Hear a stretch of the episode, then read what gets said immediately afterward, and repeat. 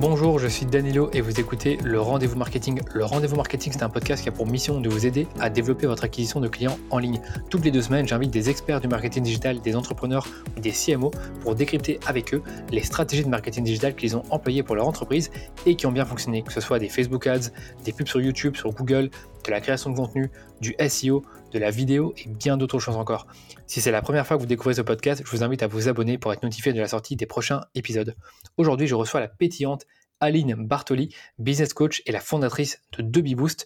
En deux années seulement, Aline a construit une incroyable communauté en ligne, principalement grâce à deux médias, son podcast Je peux pas, j'ai business et son compte Instagram qui compte maintenant plus de 32 000 abonnés. Et à la différence d'autres créateurs de contenu, les 30 000 abonnés d'Aline sont extrêmement engagés, si bien qu'Aline doit passer plusieurs heures par jour pour répondre à leurs commentaires, à leurs sollicitations et les aider.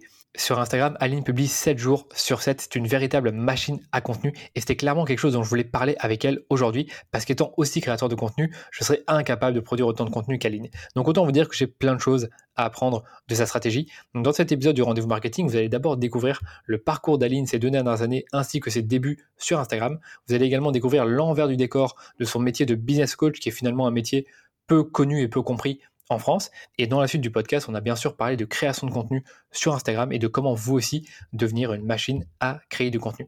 Aline a répondu à quelques-unes de mes questions, notamment comment trouver une infinité de contenu en partant de votre client idéal, quels sont les formats et les types de contenu qui fonctionnent le mieux sur Instagram en 2021, comment recycler votre contenu et ne jamais tomber à court d'idées, et enfin comment générer un engagement fou sur Instagram et fédérer vos abonnés avec la stratégie 1,80€.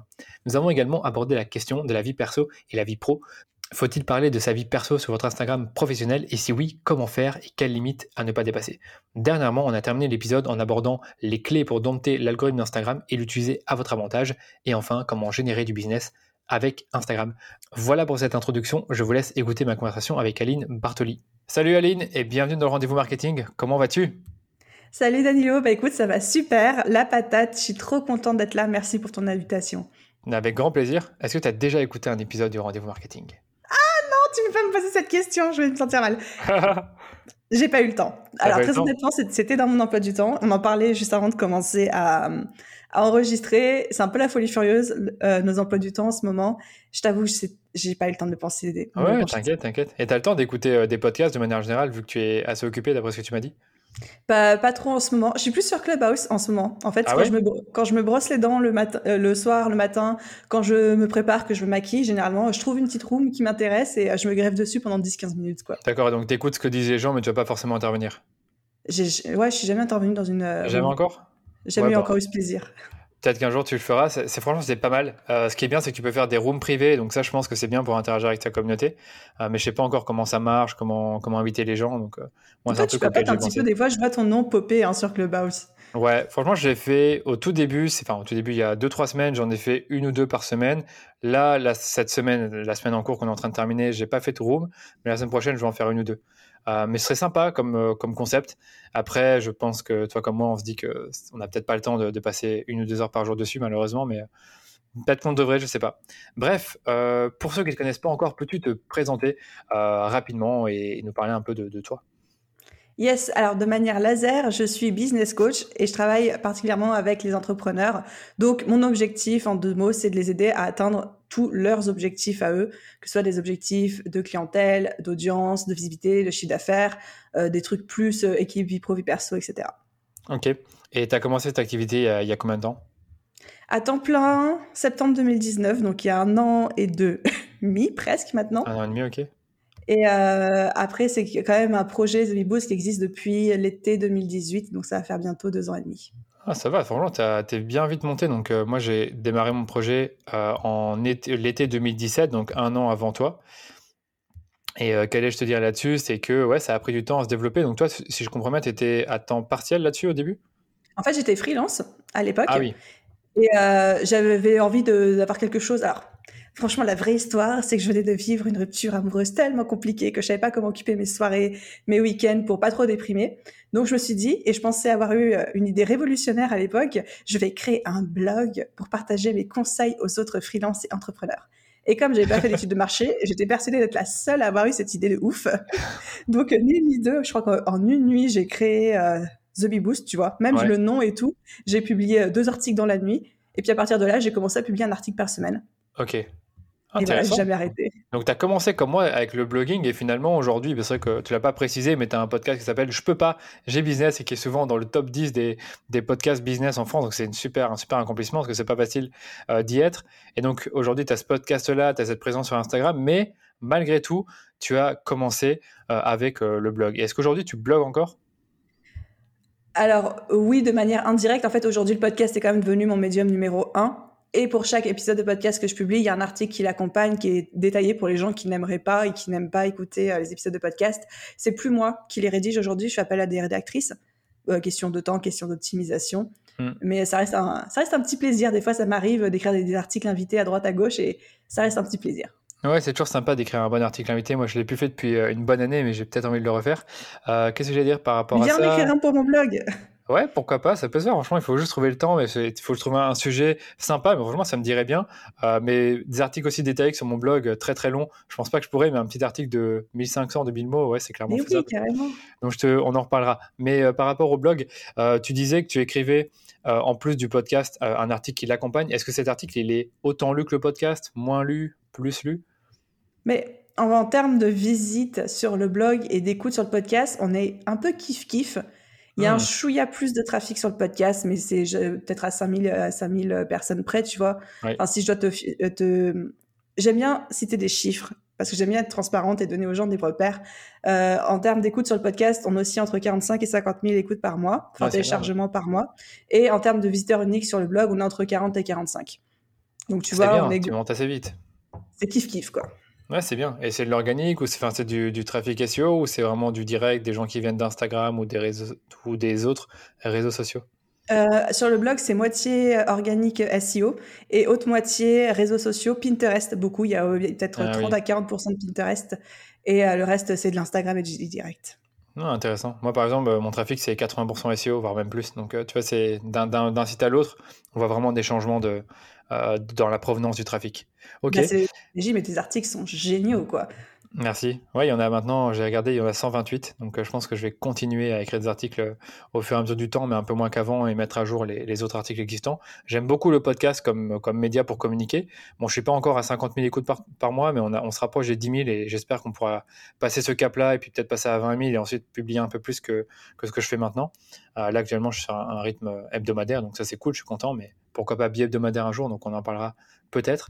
Euh, ceci dit, tu veux parler du fait que tu es business coach depuis un an et demi. En quoi ça consiste exactement d'être business coach? Que c'est, je pense, un, un terme, euh, une activité qui a beaucoup été euh, redite, utilisée par d'autres consultants, et j'arrive pas à m'imaginer en fait ce que vous faites et ce que vous proposez à vos clients. Alors, c'est vrai que c'est un, nom un petit peu hybride et un petit peu fourre-tout dans le sens où aujourd'hui tout, le monde peut se dire coach parce que c'est une profession qui n'est pas réglementée. Et donc, c'est un peu difficile de savoir exactement ce qu'il y a derrière. Il y a des gens qui font de la formation et qui se disent coach, mais alors qu'ils font de la formation. Il y a des gens qui font du conseil, qui se disent coach, alors qu'ils font du mentoring slash consulting. Et il y a des gens qui se disent coach et qui sont certifiés en coaching et là, qui font de l'accompagnement mindset.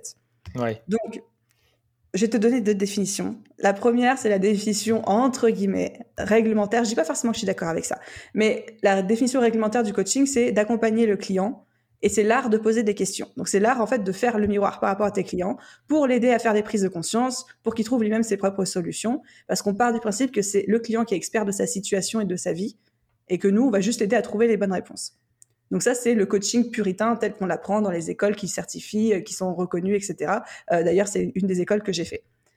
Après, moi, j'aime bien mélanger un petit peu les formats avec aussi du consulting, du mentoring, euh, du conseil, parce que si à un moment quelqu'un va me voir en me disant c'est quoi la meilleure stratégie hashtag sur Instagram, moi, je vais pas lui dire, à ton avis, quelle est la meilleure stratégie hashtag sur Instagram, tu vois? Je vais pas faire genre le miroir à la con. Enfin, si la personne ne le sait pas, elle ne mhm. le sait pas. Donc là, je peux prendre une casquette plus de consultante slash mentor et lui expliquer la meilleure stratégie hashtag sur Instagram.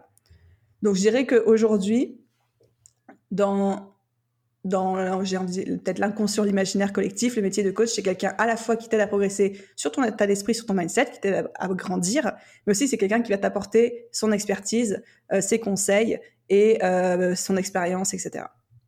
Oui, mais c'est vraiment ça, c'est que j'avais compris ça euh, quand on dit être coach, c'est qu'on donne pas forcément les réponses, mais on aide la personne à trouver les réponses. Donc toi, tu fais finalement un peu des deux. Donc je comprends mmh bien que tu as des personnes qui vont, qui vont te contacter, je présume, pour te dire, bah, tiens, j'ai un business, mais il décolle pas parce que je n'arrive pas à, découvrir qui est mon client idéal, ou alors euh, je connais mon client idéal, mais je sais pas comment faire une bonne offre. Est-ce que c'est bien ça dont on parle, ou est-ce que c'est encore autre chose euh, lié au market digital ou à d'autres choses? Ça peut être tout, en fait, c'est très vaste. Je suis pas du tout nichée. Ouais. Ne tape-moi pas. Mais euh, je, fais, euh, je fais de tout. J'ai des gens qui viennent me voir pour des problèmes d'organisation, d'équilibre vie, pro, vie perso, des problèmes de mindset, par exemple, de relation à, l'argent, ou des gens qui viennent me voir avec des problèmes de client idéal. Enfin, je fais de tout. C'est ça qui est passionnant.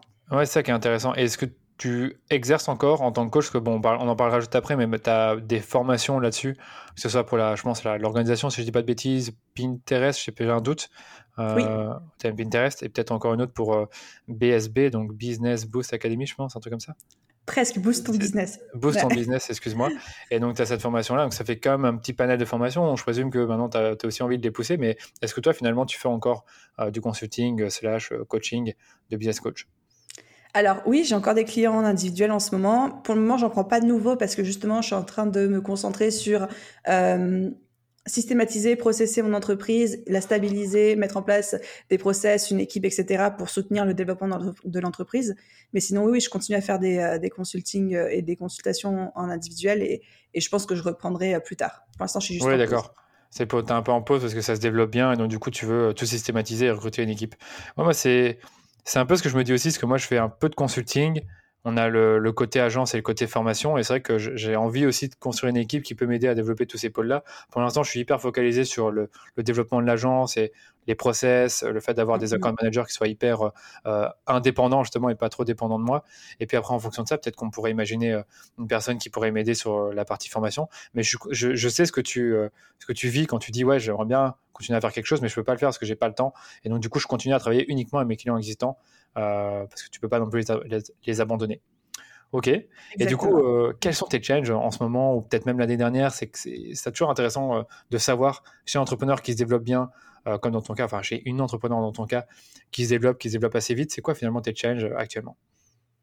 Et je pense qu'il y a des, des, challenges stratégiques comment est-ce qu'on supporte stratégiquement euh, en termes de ressources humaines, ressources financières, euh, de moyens de process une entreprise qui se développe pour accompagner ce développement et pas le freiner et en même temps prendre les bonnes décisions stratégiques euh, bah, pour ce développement-là, les bonnes, enfin ouais c'est ça, les bonnes décisions. Puis il y a aussi des challenges de mindset forcément. Parce qu'il y a des choses qui sont comme la peur de réussite, la relation à l'argent, la relation aux autres, la relation à la critique, parce que plus tu développes ta visibilité, plus tu as de réussite, plus tu attires aussi la convoitise, les critiques. Donc, euh, c'est c'est pas confortable, mais je trouve ça absolument passionnant. Ouais, ces sujets me passionnent de, de, mindset aussi. Je pense que, comme tu disais, la peur de réussir, mais je pense qu'il y en a beaucoup qui l'ont et qui s'en rendent ah, même pas hein. compte. C'est affreux, c'est vrai que tu te dis quand, tu, quand ça avance bien, tu te dis, mais est-ce que je suis pas juste là pour l'argent? Est-ce que c'est tous ces, tous ces questionnements, tous ces questionnements qu'on peut avoir, ou le fait d'être jugé, comme tu disais, ou d'être incompris mais ouais, je pense qu'il faut y aller, il faut travailler sur soi. Moi, j'aime bien écouter des podcasts là-dessus. Il y en a un que j'aime bien, c'est The Mindset Mentor, et ça parle beaucoup de ce genre de choses-là. Euh, peur de réussite, de l'échec, euh, comment être discipliné. Euh, je sais pas, il y a tellement de sujets là. Qu'est-ce que j'ai écouté encore récemment Bref, je ne sais plus. Mais ok, donc niveau mindset, niveau organisation, niveau stratégie, niveau qu'est-ce que je pourrais dire aussi? Niveau contenu, tu restes toujours dans ta ligne éditoriale actuelle ou est-ce que tu, tu l'as fait évoluer avec le fait que ça se développe bien? Euh, alors, je continue à peu près la même ligne éditoriale avec quand même la volonté de proposer un contenu de plus en plus dans, qui vise l'excellence, dans le mmh. sens où moi j'aime bien chaque année, je me fixe trois mots-clés pour l'année. Et puis après, je les communique à mon équipe. Euh, en l'occurrence, bah là, c'est la première année que je fais parce que c'est la première année que j'ai une équipe. Mais du coup, les trois mots-clés de notre année 2020, c'est challenge, excellence et euh, célébration pour nous, pour nos, pour nos, clients, etc. Et autant, jusqu'ici, j'étais vraiment, avant 2020, j'étais vraiment dans une mentalité de mieux vaut fait que parfait. On y va, c'est pas grave c'est parfait, on fonce, on saisit les opportunités, on se développe. Et autant là, j'arrive à un moment où j'ai besoin de sentir que tout ce que je fais, ça touche l'excellence. Pas la perfection, mais vraiment l'excellence, tu vois. Pour proposer que le top du top. Et donc, moi, je travaille comme ça, je briefe mon équipe pour travailler comme ça aussi. Et, euh, et voilà. Ouais, moi, ça fait, ça fait d'ailleurs partie des valeurs de l'agence. Excellence, je l'ai mis. C'est quelque chose que j'ai mis en grand dans les présentations et tout. Mais c'est vrai que c'est, pour moi, c'est hyper, important le travail bien fait.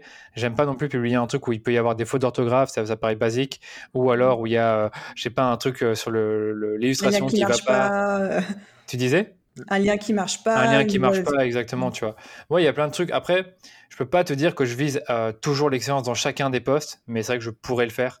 Mais, mais je comprends tout à fait. Donc, c'est vraiment créer un contenu, créer moins de contenu finalement, mais créer du meilleur contenu. C'est ça, ça qu'il faut comprendre, en gros. Euh, créer, non, on reste sur le même rythme, la même quantité, mais comme bah, du coup maintenant je suis plus seule pour tout faire, donc euh, on peut le faire mieux. Ok, je peux avoir des invités de plus, de plus, avec une plus grande visibilité. Je veux dire de plus grande qualité, non, parce que je pense que tous les invités sont de qualité, mm. mais avec une meilleure visibilité, avec peut-être une meilleure expertise, euh, prendre plus le temps de justement de chercher qui pourrait venir intervenir sur le podcast, de sélectionner les meilleures personnes, etc. Ouais, faut, bah, c'est jamais facile. Hein. Je trouve que même pour mon podcast, j'ai déjà interviewé quasiment une vingtaine de personnes. Je pense que tu es la vingtième personne, justement. Donc, euh, plus, tu plus tu as des personnes que tu as interviewées, ben plus c'est dur d'en trouver des nouvelles parce que tu épuises un peu ton propre réseau.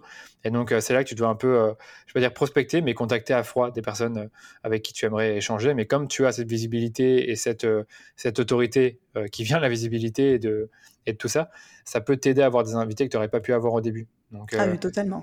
Mais justement, récemment, j'ai parlé à quelqu'un que je connaissais pas du tout pour le podcast et c'était un peu bizarre parce que tu te dis, ouais, j'ai invité pour le podcast, mais je ne connais absolument pas. Donc, tu dois d'abord rapidement créer du lien dès la première conversation et c'est pas du tout simple.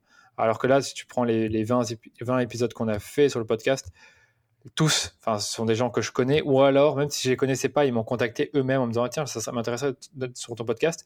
Et donc, ils étaient dans le besoin, on va dire. Là, c'est les premières fois que j'aborde un peu des gens que je connais pas pour aller sur mon podcast. Ok. Euh, du coup, toi, tu es très présente sur Instagram, donc c'est un peu le, sujet de cet épisode-là qu'on va enfin, dans lequel on va enfin entrer. Ça fait combien de temps que tu es sur ce réseau? Euh, pour, pour euh, avant de te laisser la parole, tu as quand même 30 000 abonnés, je pense, sur Instagram, un peu plus. C'est quand même énorme. Je connais pas beaucoup de gens en francophonie dans la niche business, marketing, digital qui, ont, qui a autant d'abonnés. Donc toi, c'est quand même pas mal. J'ai l'impression que ça s'est fait assez vite, mais reprécise-moi, depuis quand tu es sur Instagram pour que je dise pas de bêtises? Bah, je crois que j'ai ouvert mon compte Instagram le lendemain de la création de mon blog ah, quand j'étais encore freelance, donc depuis euh, juillet 2018.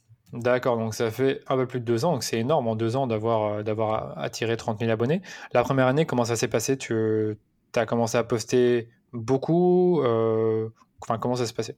Alors, j'ai jamais posté moins que cinq fois par semaine. Ah oui, ok. Au cours des euh, deux dernières années. Et au niveau de la progression, il faut vraiment voir ça comme une courbe exponentielle, c'est-à-dire que j'ai mis trois mois à avoir mes 1000 premiers abonnés.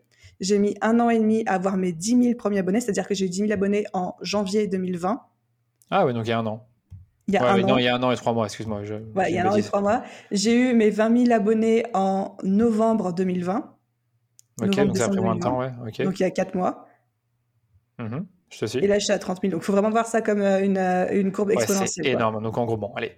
Toi, tu publies 5 fois par semaine. Donc, ça, c'est top. Donc, déjà, pour ceux qui écoutent, euh, voilà, vous l'avez déjà compris qu'en publiant 5 fois par semaine en 2 ans, on peut avoir 30 000 abonnés. Donc, ça, c'est très bien. Et en plus de ça, tu as, vraiment cet effet exponentiel de croissance. Et c'est marrant parce que, bon, je vais te dire, moi, j'ai un compte Instagram depuis assez longtemps. Ça a toujours été mon compte perso au début qui est devenu mon compte pro. Et malheureusement, il, il grossit vraiment pas vite. C'est pas du tout exponentiel. Pourquoi? Et je sais très bien.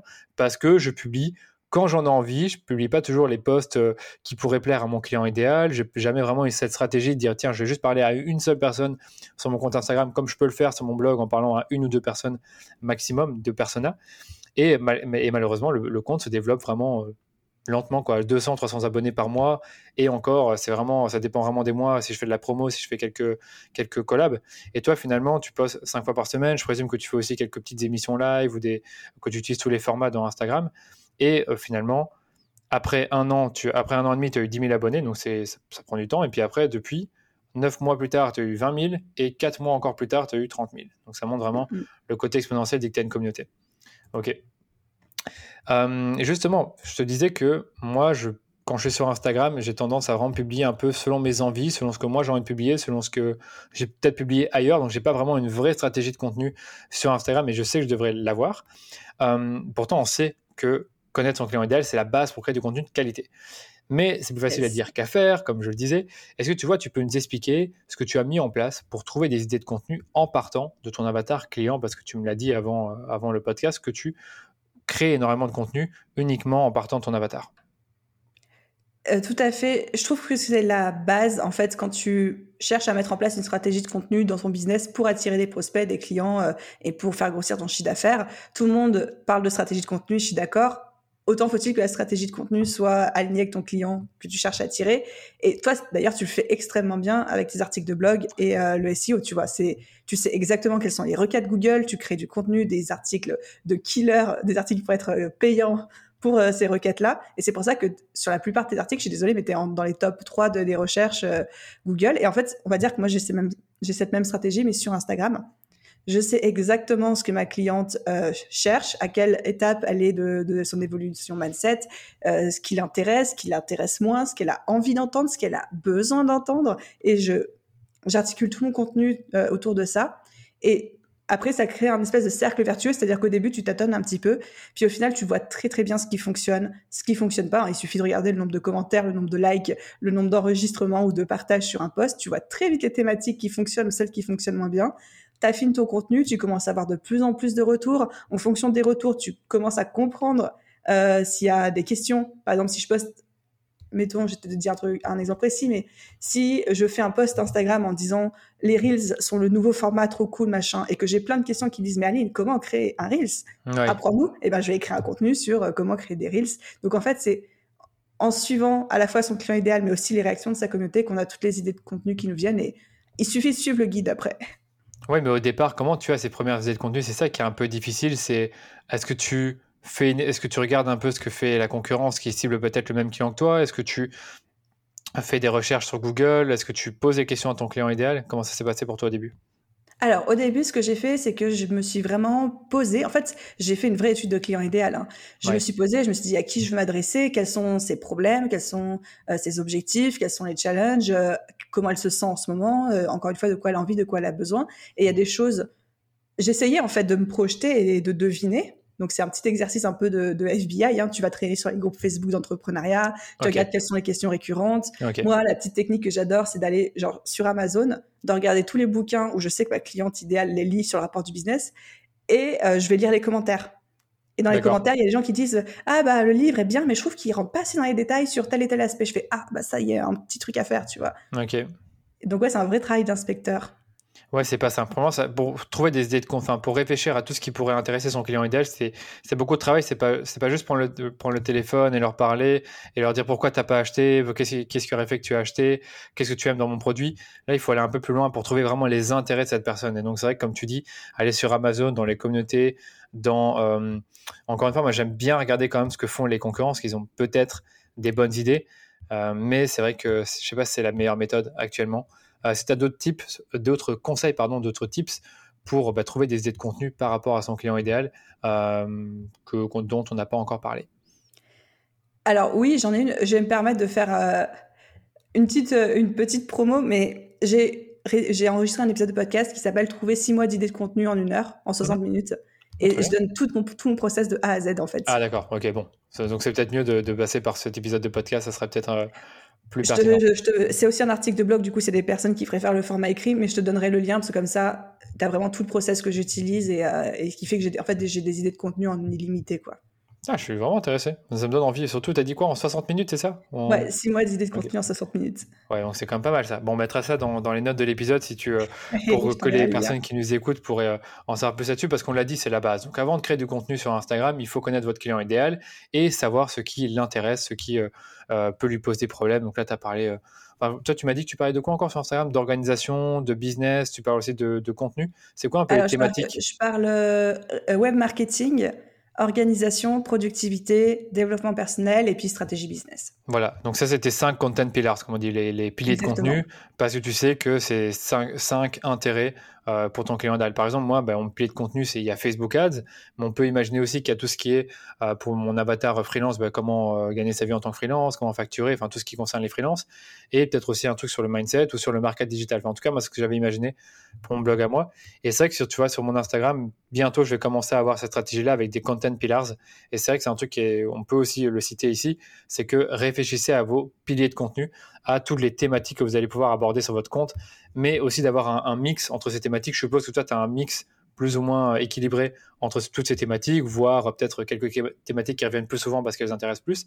Mais ensuite, tu l'as bien dit, c'est qu'en fonction des retours que tu as, des feedbacks, des commentaires, des enregistrements, bah, tu sais qu'il y a certains types de contenus ou certaines thématiques qui fonctionnent mieux que d'autres. Ah bah oui, je sais que euh, sur mon Instagram, après, ça c'est valable pour mon audience. Hein. Je dis pas que ce sera le cas pour tout le monde, mais je sais que dès que je fais des posts sur l'organisation et la productivité ou des posts sur le fonctionnement d'Instagram, ça cartonne à tous les coups. Mais genre quand ça cartonne, c'est qu'on est à 30 ou 40% de résultats de plus que tous les autres types de posts. Quoi. Ouais, parce qu'il veut dire que, comme tu dis, ta cliente idéale, elle a un gros problème d'organisation et un autre problème de visibilité ou de conversion sur Instagram et que comme c'est son réseau de prédilection, ben c'est là-dessus que tu dois appuyer. Alors que si tu fais un, un post sur euh, comment faire une publicité Facebook ou alors euh, comment faire euh, une vidéo sur Facebook, ça attirera peut-être pas autant l'attention que comment faire des réels sur Instagram ou, être, ou vendre avec des stories. Ok. Par contre, le problème, c'est que quand tu as des idées de contenu, pas toujours simple de, savoir comment tu vas les articuler sur Instagram, comment, quel type de contenu tu vas publier. Et moi, je viens de te poser la question simple c'est aujourd'hui sur Instagram, vu que toi, tu publies cinq fois par semaine, quels sont les types de contenus qui fonctionnent le mieux en termes d'engagement, de portée sur Instagram? Tous les contenus euh, qui sont des petits tips, des petites astuces, euh, ce que j'appelle les contenus nuggets ou le content snacking, tu vois, on parle souvent de ça. C'est des choses qui sont faciles à ingérer, faciles à digérer, faciles à comprendre et surtout faciles à implémenter et rapides. Et je trouve que c'est une vraie tendance qui était déjà présente en 2020, mais qui s'est encore plus développée euh, en ce début d'année 2020. 21, c'est que les gens, ils sont impatients et ils veulent tout tout de suite, tout prêt. Ouais, c'est ça. Et donc, ce type de contenu-là, surtout sur les réseaux sociaux, qui par définition vont très vite et sont euh, autour du content snacking, marche très très bien. D'accord, donc c'est un petit conseil que tu vas donner dans une, une image, une photo, une vidéo aussi, ou alors c'est juste une image? Euh, ça peut être tout. Ouais, ouais, ça peut être tout. Ça peut être une vidéo aussi. Pareil, les vidéos, les vidéos de 2, 3, 4 minutes max sur Instagram fonctionnent mille fois mieux qu'une vidéo de 10 à 20 minutes. Les lives fonctionnent très bien. Mais si, je sais pas si tu as déjà fait le, test de, de enregistrer un live de 45 minutes ou d'une heure avec un invité et de le mettre en replay en IGTV sur ton compte, mais personne regarde un replay personne regarde, sur Instagram. Quoi. Ouais, c'est ça. Bah, en fait, hier, j'ai fait un live justement avec euh, Yacine Kaïs. Je sais pas si ça se prononce comme ça sur Instagram. Il m'a dit qu'il allait remettre. trop ah, bah, voilà, oui, je pense que je t'ai vu dans, sur son compte Instagram. Et il va mettre le replay. Il me disait, ouais, j'ai 500, 600 vues, mais ouais, mais est-ce que c'est des personnes qui ont vu toute la vidéo? Ça, tu sais pas. Alors que là, tu parles de faire des vidéos de 2 à 4 minutes. Donc, c'est des IGTV, c'est ça hein? Des, des vidéos IGTV Ok, d'accord. Donc, ça, t'aimes bien ça, je pense, ce genre de vidéo? Alors, moi, j'aime bien, j'aime bien produire. J'en poste une par semaine, ça fait, ça fait partie de ma stratégie, de ma stratégie éditoriale sur Instagram. Mais je les batch, hein. tous les 2-3 mois, j'en enregistre 10 et après on programme tout. Hein. Très bien, ça, très bien. Euh, ça, c'est une bonne stratégie. C'est que ce genre de vidéo-là, tu vas tout publier. Je suppose que tu vas changer un peu tes vêtements, comme ça pour dire. Euh, je change de pull à chaque fois. et ça va même plus loin. C'est que une fois, j'avais fait beaucoup rire mes abonnés parce que c'était en plein mois d'août, au mois d'août 2020. J'enregistre ah le matching pour les trois prochains mois. Mais sachant qu'il y a des vidéos qui sortaient en, en novembre 2020 Ouais. Je être en, débardeur. Pourtant, c'était pendant les, semaines de canicule. Ah, c'est épique, ouais, je me rappelle très bien. Ouais, j'ai j'ai enregistré avec un gros pull en laine en plein mois d'août parce ah que je savais que la vidéo allait sortir en, en oh, novembre. C'était fou. Et t'as osé faire ça durant une canicule, mais franchement. Ah, je te jure. Ah, mais c'était dans, c'était dans mais le ça, c'est de la motivation, c'est dans le planning. C'est dans le planning, il fallait, il fallait le faire. Hein. Je pense qu'on parlait du fait que tu travailles euh, bah, quand même beaucoup, mais c'est normal quand tu es entrepreneur, on travaille euh, minimum 50 heures par semaine. Et là, clairement, ça montre, ça montre la motivation et, l'envie de suivre un planning. C'est le dévouement. Ouais, c'est clair. Mais bref, ça, ça, tu fais bien d'en parler. Ce que je trouve que sur Instagram, ce que j'aime bien dans ton contenu, c'est qu'il est très diversifié. Tu as euh, des vidéos sur IGTV que je vois régulièrement. Tu as des extraits de podcasts. Moi, personnellement, je trouve que j'ai pas beaucoup de résultats avec ça. Est-ce que tu confirmes que c'est pas le meilleur type de post Donc vraiment avoir un, podcast, un extrait de podcast où on voit juste le, la, photo et l'audiogramme. Ouais, les ondes. Ouais, alors ça marche pas du tout. Je suis complètement d'accord, mais tout simplement parce que euh, Instagram, c'est un format visuel avant tout. Et quand tu mets de l'audio, bah, déjà de base, quand tu scrolles sur ton fil, tous les, tous les sons sont coupés. Dans tes stories aussi, tu es obligé de le réactiver manuellement. J'ai expliqué la stratégie qu'il y avait derrière ces posts-là. Parce que si tu remarques, depuis début, de, début 2021, je ne poste plus ces ah, aperçus audiogrammes sur mon compte. En fait, euh, début 2020, quand je me suis posée en me disant c'est quoi ma stratégie sur Instagram en 2020, ma stratégie c'était de faire connaître mon podcast. Et donc, j'ai tout pensé mon feed Instagram et ma création de contenu Instagram pour faire la promotion de mon podcast. Intéressant. Début 2021, quand je me suis reposé la question, c'est quoi ta stratégie Instagram en 2021 C'était plus le podcast, parce que c'est bon, j'avais atteint mes, je voulais atteindre 30 000 écoutes sur le podcast, ils étaient atteints. Et donc, je me disais, bah, maintenant, ça va être développer mon compte. Avoir le plus d'abonnés possible pour 2021. Et donc, là, je suis passée sur un rythme de publication de 7 fois par semaine pour booster l'algorithme. et j'ai arrêté les formats qui ne marchaient pas, à savoir le format audio, pour mettre plus de vidéos, plus de carousel, plus de reels, plus d'IGTV, etc. Ouais, c'est énorme. C'est qu'il y a tellement de formats. Là, tu viens de tous les citer d'un coup. Tu as la vidéo IGTV, tu as les reels. Je pense qu'ils marchent très bien quand tu sais bien les utiliser. Donc, euh, c'est voilà, ça, demande à mon avis du temps et de, ben, de la réflexion.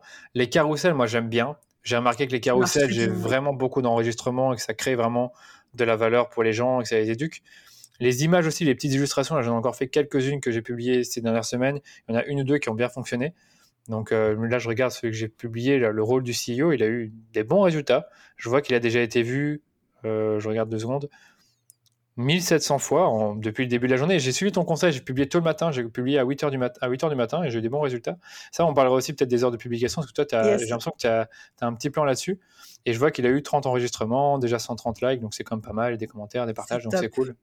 Et c'est une simple illustration qu'on a faite, euh, bah, a pris 10 minutes, quoi. Hein. c'est que j'ai mis les idées, j'ai demandé à Davina de faire l'illustration et je l'ai ensuite publié avec un petit. Euh, avec une petite description. Donc on a parlé un peu de tout ça. Donc j'ai l'impression que tous les formats se valent un peu, mais qu'il y en a certains qui marchent un peu moins bien, du type euh, juste euh, euh, les, partages d'audio de podcast. Est-ce que les, photos de toi, par exemple, quand tu publies juste une photo de toi, mais qu'il n'y a pas vraiment une illustration, est-ce que ça, ça marche encore de montrer de se montrer soi-même et de faire un post comme ça?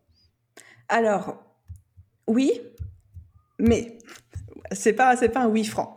Euh, je pense que mettre des photos de soi et surtout des photos qui sont pas trop brandées, qui font pas trop pro, qui font plus les ah photos des coulisses, marche extrêmement bien. Quand après en dessous tu peux en profiter pour raconter une petite anecdote, partager un petit peu les coulisses et choses comme ça. Ça, je trouve que ça fonctionne extrêmement bien. Après, ça fonctionne mieux. Danilo, on va être très honnête, on est très franc, on est entre nous. Ça fonctionne mieux quand tu as une grosse visibilité. Ah parce que il y a un effet que j'ai remarqué sur Instagram. D'ailleurs, dès que j'ai passé les 15 000 abonnés, la transition était très nette. Moi, c'était chez 15 000 abonnés. Euh, il y a cet effet de, avant, tout le monde s'en fout un peu de qui tu es, et ils sont là juste pour consommer ton contenu. Mais quand tu passes un certain niveau de visibilité, de réussite, de notoriété, les gens ne s'en foutent plus de qui tu es, ils veulent savoir comment tu as fait. Donc là, ils s'intéressent plus à ton contenu, mais ils s'intéressent à toi. Très intéressant, oui. Et donc avant, en fait, je parlais jamais de moi, quasiment pas. Je montrais ma tête en story et tout, mais il n'y avait pas forcément de photos de moi et tout. Et en fait, j'ai vraiment euh, ressenti cette transition vers les 15 000 abonnés qui s'est opérée pour moi de les gens me demandaient plus comment je fais ça, mais plutôt comment t'as fait toi. Très intéressant, franchement c'est très donc intéressant. Là, j'ai commencé à poster plus de photos de moi, à parler de mon parcours. C'est là où j'ai commencé à faire des vidéos, à parler de mon expérience, euh, de mon point de vue sur certaines choses, etc. Et ça, du coup, aujourd'hui, ça cartonne. Mais je pense que si j'avais un compte Instagram avec 70 abonnés dessus, ça, ça cartonnerait moins, tu vois. Mais je suis assez d'accord avec toi. Je pense qu'il y a beaucoup de personnes, dont moi, hein, si tu regardes mon compte Instagram, la moitié des photos, c'est des photos de moi qui, étaient, promettent de shooting photo, mais c'est vrai que ça faisait pas du tout naturel. Et comme je parlais beaucoup de moi et que j'ai pas forcément une grosse communauté, peut-être que ça passait pas aussi bien que quelqu'un qui a 20 000 abonnés. Maintenant, ce que je compte faire, comme tu dis, c'est vraiment consacrer au maximum euh, le contenu à, donner de la valeur, un peu comme je l'ai fait avec le blog. Et c'est vrai qu'en effet, quand tu dépasses un certain niveau de notoriété, tu as de plus en plus de gens qui s'interrogent sur comment tu as fait. Donc là, c'est logique dans ce cas-là de montrer des photos de toi ou faire des vidéos plus personnelles, euh, chose que tu as peut-être tendance plus à faire maintenant. Euh, donc du coup, ce qu'il faut comprendre, hein, c'est pour les, indépendants qui nous écoutent, ceux qui vraiment sont euh, seuls, enfin pas seuls dans le business, mais représentent le business. Bah voilà, ne parlez pas trop de vous non plus au début. Si vous n'êtes pas connu, parlez plutôt de, ce qui intéresse vos clients idéaux. Ok, bah je pense qu'on a fait le tour sur les, les meilleurs types de contenus sur Insta en 2021. Je peux rebondir juste sur ce que tu viens de dire pour, euh, pour apporter une petite nuance. Je pense que c'est toujours important de parler de soi. Oui. Quand on construit une marque personnelle et tout, même quand on débute tout juste. Tu vois, on n'est pas en train de dire ne parlez pas de vous au début, tout le monde s'en fout de vous. Mais c'est juste que le rapport de, le rapport de proportion est inversé. C'est-à-dire, on va plus parler de contenu, de stratégie et donner de la valeur à notre audience et parler un petit peu de nous. VS, quand on a une grosse visibilité, là, on va plus parler de nous et donner un petit peu de valeur en plus, tu vois. Ouais, je suis d'accord avec toi. Je suis d'accord avec toi. Mais même, de toute façon, parler que toi, c'est pas quelque chose qui est apprécié de manière générale. On n'est pas des influenceurs après. On n'est pas euh. des influenceurs. Est-ce que toi, tu te considères comme influenceur, euh, influenceuse, du coup, dans ce cas-là, vu que tu as les 30 000 abonnés? Alors, moi, non, absolument pas, pas du tout. Après, force est de reconnaître que plus j'avance, plus bah, j'emprunte des codes des influenceurs. Ouais. Et les gens commencent à me considérer comme une influenceuse. Et il y a des choses qui se manifestent dans le business qui se euh, rapportent au système d'influence Typiquement, je suis contactée tout le temps par des marques qui veulent faire des promos, que je mette en avant leurs produits, leurs logiciels, leurs solutions, Ah, des terrible. marques d'oreillers, des trucs comme ça, tu vois. Ah, carrément, ouais, ça, ça va jusque-là. Moi, j'ai eu, quelques marques qui m'ont contacté, clairement, pour, euh, pour faire la promotion, que ce soit sur mon blog ou sur, enfin, sur le blog. Il y a beaucoup, beaucoup de, comme tu dis, Parce des que tu as, logiciels. beaucoup de, lisibi- de Ouais. visibilité avec ton blog, ouais. C'est ça, ça c'est, il y a beaucoup de gens qui veulent faire des articles invités, mais euh, sur Instagram, non, très peu, franchement, j'en ai pas eu énormément. Donc là, tu me dis que même des trucs rien à voir avec le business, tu, on te propose quand même. Ouais, après, bon, après, moi, j'ai vraiment une position, euh, ce que j'appelle une stratégie Apple dans au sein de mon business, mais ça, c'était dès le début, j'ai adopté ce positionnement-là, c'est que moi, j'arrose tout le monde, mais personne m'arrose, c'est-à-dire que euh, tout, euh, je fais jamais de collaboration, il n'y a rien qui rentre dans mon business. Moi, je suis affiliée pour personne, je fais des collaborations avec personne, j'accepte de faire de la visibilité à personne. Genre, The Boost, c'est The. Par contre, les gens peuvent être affiliés pour moi, peuvent faire des promotions pour moi. Enfin, Ouais, c'est ce euh, C'est- quasiment la même chose que, que moi à ce niveau-là. Je fais, que j'ai quasiment jamais fait d'affiliation euh, en trois ans, à part une fois pour Pauline Legno, parce qu'on on me l'avait demandé, ça me faisait plaisir de le faire et j'avais suivi les formations. oui, voilà. c'est vrai que c'est un truc que je fais très, très. Ouais, il y a quelques exceptions. Mais si tu regardes aussi sur mon blog, tu n'as aucun lien affilié. Dans mes newsletters, tu en as eu, je te dis, une ou deux fois avec Pauline Legno et encore quelqu'un d'autre, je me rappelle plus exactement. Mais c'est vrai que c'est très rare. J'aime pas non plus faire euh, trop des, des, des, des échanges de visibilité. J'aime pas trop. C'est pas naturel. C'est pas, c'est pas moi. Par contre, euh, sur le podcast, j'adore. J'adore interviewer des, des gens que, que je connais, que je respecte comme toi ou de, que j'admire et euh, en qui bah, je sais que, comment te dire ça, bah, que ça va profiter à tous les deux. C'est-à-dire que ça va profiter à moi parce que ben, j'aurai des, plus d'écoute sur mon podcast peut-être et toi aussi parce que tu auras une audience que tu connais, qui te connaît peut-être pas encore, qui va être touchée et qui va écouter.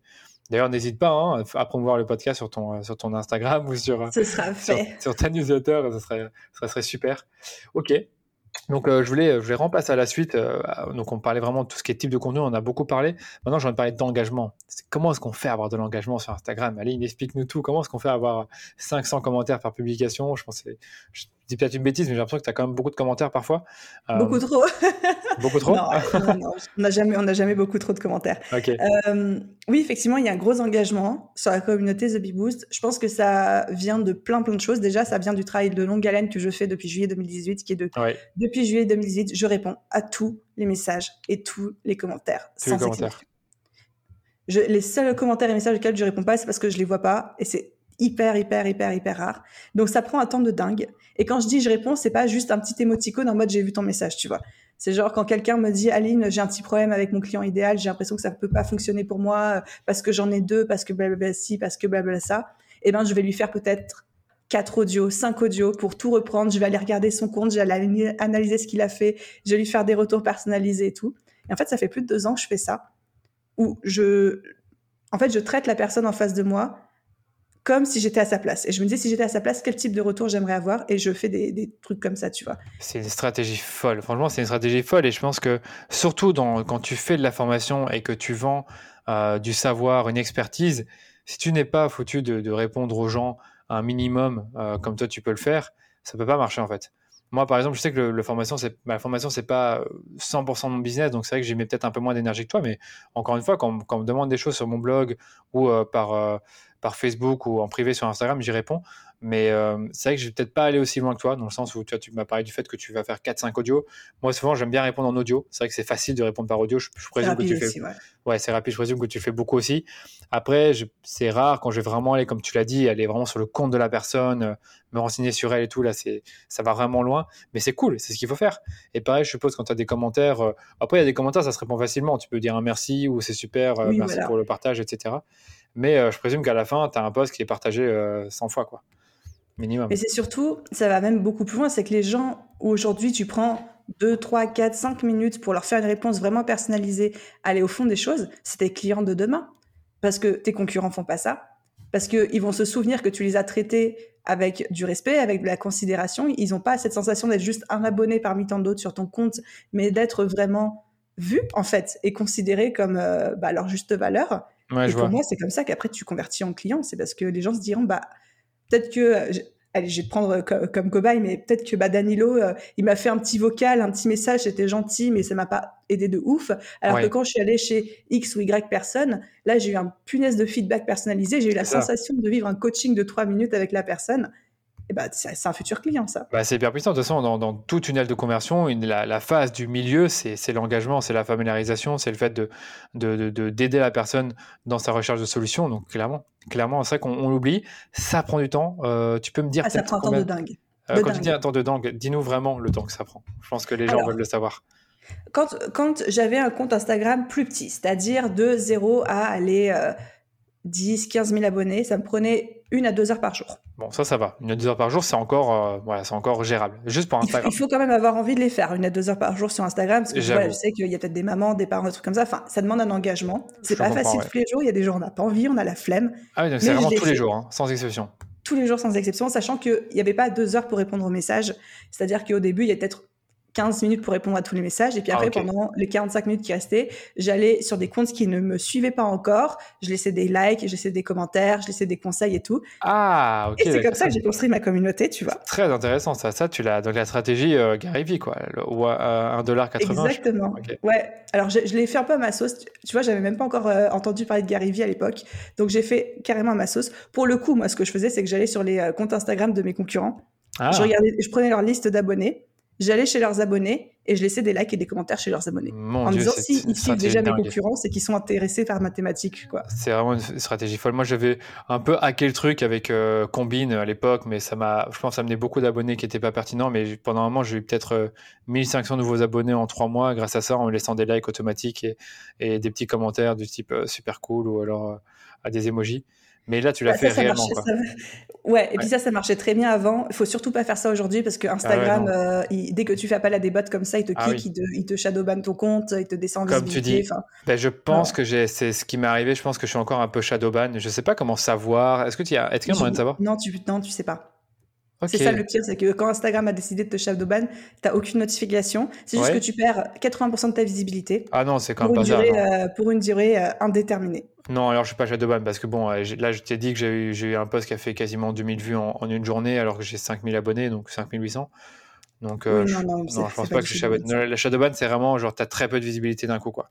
Ah bah c'est Instagram, euh, tu as, voulu faire ton malin et Instagram te dit ah non, voilà, puni, au coin. D'accord. Et c'est pendant longtemps ou c'est. Euh, euh, alors, généralement, c'est pendant une semaine à 15 jours au début, mais si tu ah, récidivises, la, fois d'après c'est un mois, la fois d'après c'est six mois, puis des fois tu peux même te faire complètement supprimer ton compte sans préavis. C'est vrai que les, les potes, il faut vraiment totalement arrêter, quoi. Que ce soit Phantom Buster. Phantom Buster, ils ont encore quelques trucs, moi je fais pas trop confiance. Je sais pas si tu connais Phantom Buster, c'est une sorte de truc pour mm, automatiser des choses.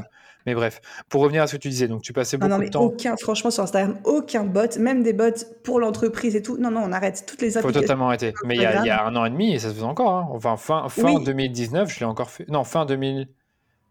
Euh, fin 2018 jusque mi-2019, je, je, faisais, mais ça marchait de moins en moins. C'est-à-dire que c'est de plus en plus. Aujourd'hui, Instagram, c'est chasse aux sorcières là-dessus. Ouais, c'est vrai que bon, il faut arrêter. De toute façon, c'est l'engagement artificiel, c'est juste pour, pour l'ego.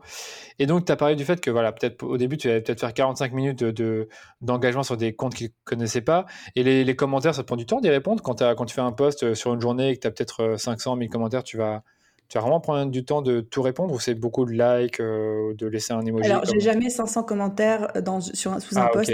Quand tu Aujourd'hui, quand tu connectes sur un, de mes posts et que tu as 500 commentaires, c'est parce qu'il y a mes réponses. Donc, je pense que le hmm. maximum que je peux avoir dans, dans une journée, c'est 2 à 300 commentaires, tu vois. Ok, ça va. Bon, et là, oui, oui, euh, je prends le temps et puis des fois, je me fais aider par mon équipe quand il y a trop. ok, d'accord. Donc, tu fais quand même un peu aider là-dessus. Mais au début, tu te faisais pas trop aider.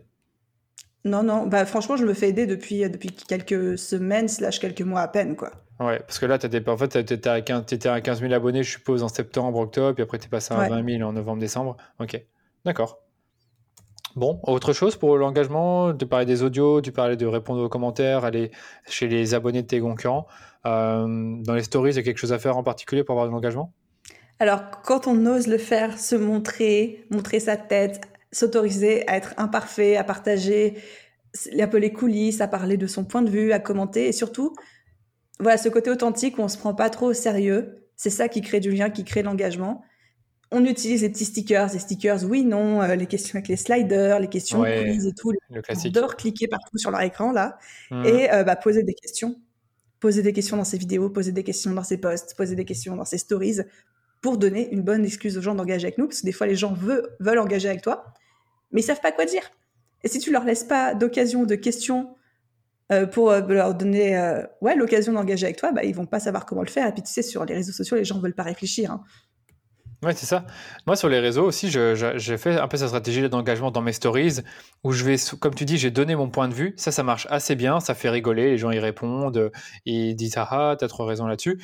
Et c'est vrai que maintenant, avant, j'avais pas ça, mais j'ai souvent, je dirais, 15 à 25 réponses à mes stories quand j'en fais une où je donne mon point de vue, où je vais poser des questions, où je vais raconter un petit truc rapide. Donc je suis assez content de ça. C'est pas énorme, je sais, mais euh, j'ai jamais été le roi de l'engagement sur Instagram et je remarque qu'en étant, comme tu dis, authentique, en donnant son point de vue, en s'autorisant à être imparfait, je commence à avoir euh, un meilleur engagement grâce aux stories. Il faut pas l'oublier, l'engagement ne vient pas que des posts, mais aussi des stories.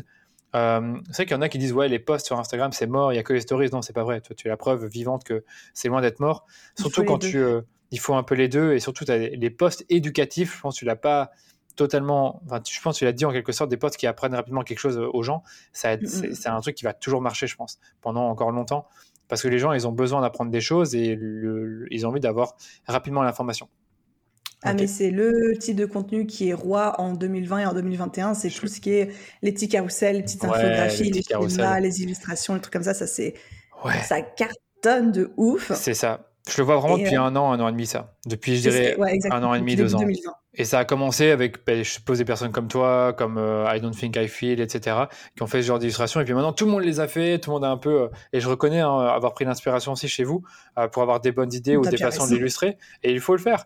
Mais, mais c'est vrai que c'est devenu une tendance en 2020 et c'est devenu en 2021 quelque chose d'indispensable, on va dire, pour tout compte Instagram qui crée du contenu. C'est pas juste de faire des photos, de faire je sais pas moi, de faire un, truc un peu euh, bâclé, mais de faire un beau truc, une belle illustration un beau carrousel. Et c'est vrai que ça t'aide pour avoir de l'engagement, donc il faut un peu mettre les moyens. Ok. Niveau recyclage de contenu, est-ce que tu as tendance, est-ce que as tendance finalement quand tu publies cinq fois par semaine à, recycler ton contenu, peut-être à republier quelque chose qui a bien marché, à redire quelque chose autrement, à le changer le format Est-ce que c'est, est-ce que c'est quelque chose que tu fais aujourd'hui? Oui, oui, et rataoui. Ah. Alors, euh, je recycle pas d'anciens posts Instagram qui ont déjà marché. Par contre, je recycle énormément des épisodes de podcast. Tu vois, typiquement un épisode de podcast où tu as un plan, où tu as par exemple cinq clés pour faire X ou Y. Mais ça, ça fait un super carrousel, tu vois, en cinq points. Que tu peux réutiliser quelques mois après. Et je pars du principe que bah, tous mes abonnés Instagram n'ont pas écouté mon podcast, même si je ne comprends pas pourquoi, franchement. Mais tu vois, genre tout le monde qui est sur ton podcast n'est pas sur ton Insta et tout le monde qui est sur ton Insta n'est pas sur ton podcast et vice versa. Et donc, il faut rendre service aux gens en recyclant ton contenu pour leur donner la chance d'avoir accès à l'information et que c'est pas parce que tu as donné l'info une fois que tout le monde l'a vu, tu vois. Pour des questions d'algorithme, de visibilité, de disponibilité, de choses comme ça. Donc, dès que j'ai des épisodes de podcast qui fonctionnent bien, je m'assure quelques semaines ou quelques mois après de les recycler euh, sur une autre plateforme. Par contre, je fais plus du cross-plateforme que de recycler des posts, enfin, Genre, je vais pas reprendre un post Instagram que j'ai déjà posté il y a un an, quoi. D'accord. Bah après, c'est moi, c'est un truc que je, je ferais bien si je vois que j'ai 300, euh, 400 publications, reprendre des trucs que j'ai publiés il y a quelques temps et, euh, et, les remettre, pourquoi pas. Je les fais sur LinkedIn, ça marche encore bien. Après, il faut que ça, bah, faut que ça aille bien dans la ligne éditoriale. Mais quand je dis aussi reprendre quelque chose que tu as déjà fait, mais tu peux changer un peu la couleur, changer un peu le texte ou. Euh, oui, ça oui. Ça oui, tu le fais quand même un peu? Alors, non, je le fais pas parce que pour l'instant j'ai suffisamment d'idées, mais je pense que je me gênerai pas pour le faire.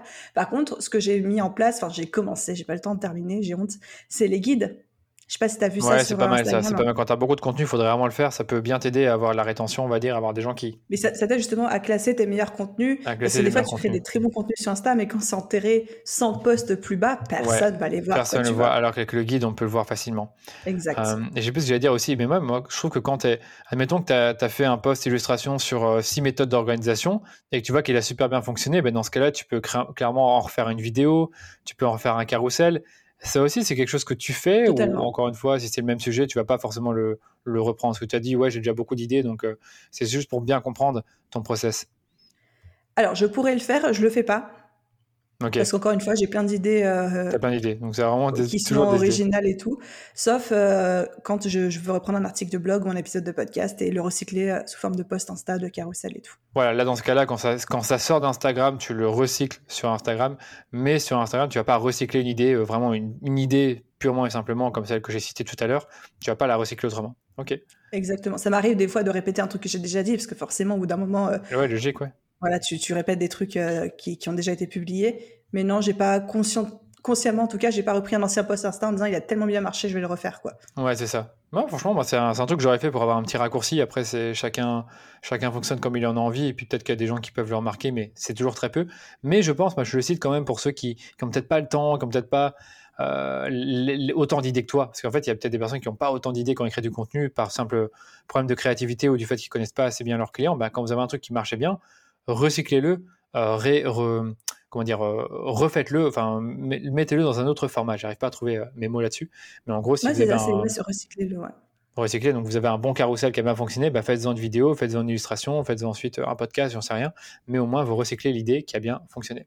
Mais alors carrément, et encore une fois, si, euh, si un jour je manque d'idées, je me gênerai pas pour faire ça. quoi. Oui, c'est ça, c'est que le jour où tu manques d'idées, mais après, donc, tout ce que tu as dit au tout départ, tu un process pour avoir euh, une infinité d'idées de contenu euh, en 60 minutes, un truc comme ça, 6 mois de contenu en 60 minutes. Top.